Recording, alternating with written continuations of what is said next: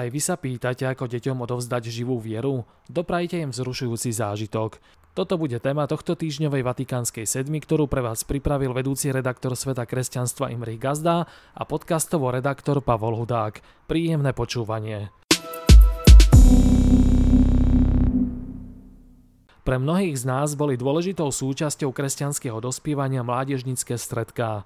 Pre tých, ktorí vyrástali pred novembrom 89, mali ešte príchuť zakázaného ovocia. My mladší sme si ich plody mohli vychutnať už naplno.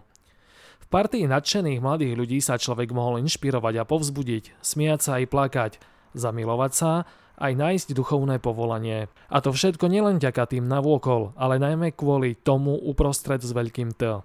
O stredku sa v uplynulých dňoch rozhovoril aj pápež a jeho kazateľ. Svetý otec v predslove k novej knihe predsedu Pápežskej teologickej akadémie Antonia Staglianoa Premyslieť myslenie vyzval všetkých teologov, aby s dôvodmi viery sprostredkovali ľuďom aj vzrušujúci zážitok zo stretnutia s Bohom. A pápežský kazateľ Raniero Cantalamessa účastníkov stretnutia Medzinárodnej služby Svetej stolice pre katolícku charizmatickú obnovu Charis povzbudil, aby druhým nedávali nevyžiadané rady, ale pomohol im stretnúť sa s osobou Ježiša Krista. Človek môže poznať knihy o Ježišovi, doktríny, herézy, pojmy o Ježišovi, ale môže ho nepoznať živého a prítomného. Pre mnohých, dokonca aj pokrstených veriacich, je Ježiš postava z minulosti, nie človek v prítomnosti. Povedal kardinál Kapucín a dodal, že je v tom asi taký rozdiel, ako keď človek prejde od poznania človeka k zamilovaniu sa do neho. Obaja tak pripomenuli to, čo vo svojej encyklike Deus Charitas Est v roku 2006 napísal pápež Benedikt XVI. Na začiatku tohto, že niekto kresťanom nestojí etické rozhodnutie alebo veľkolepá myšlienka, ale skôr stretnutie sa s udalosťou, s osobou s veľkým O, ktorá ponúka životu celkom nový horizont a tým aj zásadné smerovanie. Toľko z citátu encykliky pápeža Benedikta XVI. V rokoch, keď my, bývali mládežníci už ako rodičia dospievajúcich detí či ako starí rodičia odrastajúcich vnúčat, Uvažujeme nad tým, ako im odovzdať živú vieru, neostáva nám nič iné, ako vrátiť sa k stredku. Nasmerovať naše deti a vnúčata do spoločenstva viacerých mladých ľudí, či ako vravia godzonáci, nájsť si svoju fam je dôležité, no ostať len pri tom by bolo primálo. Oni potrebujú aj na nás samých vidieť, že naša viera nie je len o príkazoch, zákazoch a chodení do kostola, ale že je o každodennom vzrušujúcom stretaní sa s tým, ktorého nielen poznáme, ale aj úprimne milujeme. Vypočujte si v skratke aj ďalšie udalosti. Vatikán potvrdil, že transexuálne osoby aj deti homosexuálov môžu prijať krst. Dokument Dikastéria pre náuku viery potvrdil pápež František. Svetý otec sa počas uplynulého týždňa stretol s európskymi rabínmi aj s deťmi z celého sveta. Obe udalosti poznačili mierne zdravotné problémy hlavy cirkvy. Ratzingerová cena, ktorá je označovaná za teologickú Nobelovku, už má tohto ročných laureátov. Stali sa nimi španielský profesor Pablo Blanco Sarto a Toralba Rosselló. Časť anglikánskych biskupov požaduje, aby ich kňazi mohli vstupovať do manželstiev s osobami rovnakého pohľavia. Výzvu podpísala približne tretina biskupov anglickej cirkvi, ktorá je matkou anglikánskeho spoločenstva.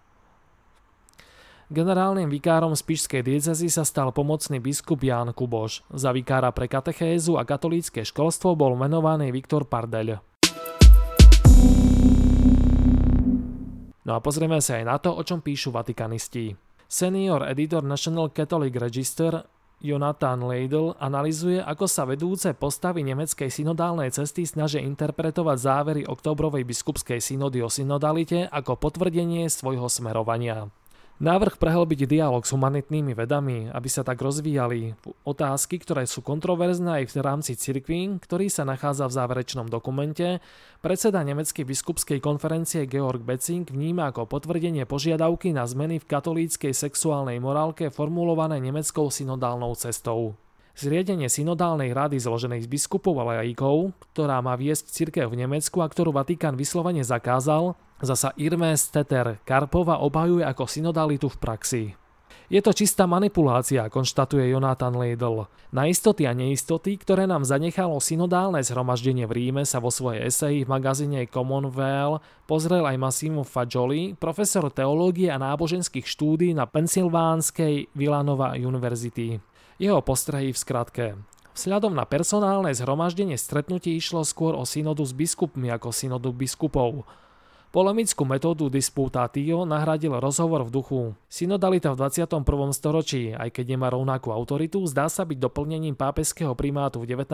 storočí a biskupskej kolegiality v 20. storočí. Dobrou správou je, že sme stále cirkvou druhého vatikánskeho koncilu. Vďaka Františkovi zlyhali snahy tých, ktorí chceli formovať cirkev protikoncilovým alebo nekoncilovým spôsobom. Zlou správou je, že v mnohých otázkach sme stále tam, kde sme boli pred 60 rokmi na druhom vatikánskom koncile, konštatuje Fagioli v závere svojho textu. Hutnú odpoveď rozmenenú na drobné na otázky nastolené v prvej časti tohto newslettera dáva naša nová kniha Ako žiť s Bohom. Nadvezuje na úspešný titul Ako byť šťastný a je moderným spojením hlbokých myšlienok a modlitieb s pútavou grafikou od misionárov Saletínov z farnosti Považská Bystrica Rozkvet. Tí svojou tvorbou už viac ako 10 rokov úspešne v úvodzovkách lovia na sociálnych sieťach tisíce ľudí, ktorí hľadajú inšpiráciu na prehlbovanie svojho vzťahu s Bohom. Nepochybne nakopnú aj vás a vaše deti. Prajme vám víkend plný vzrušujúcich stretnutí. Do počutia.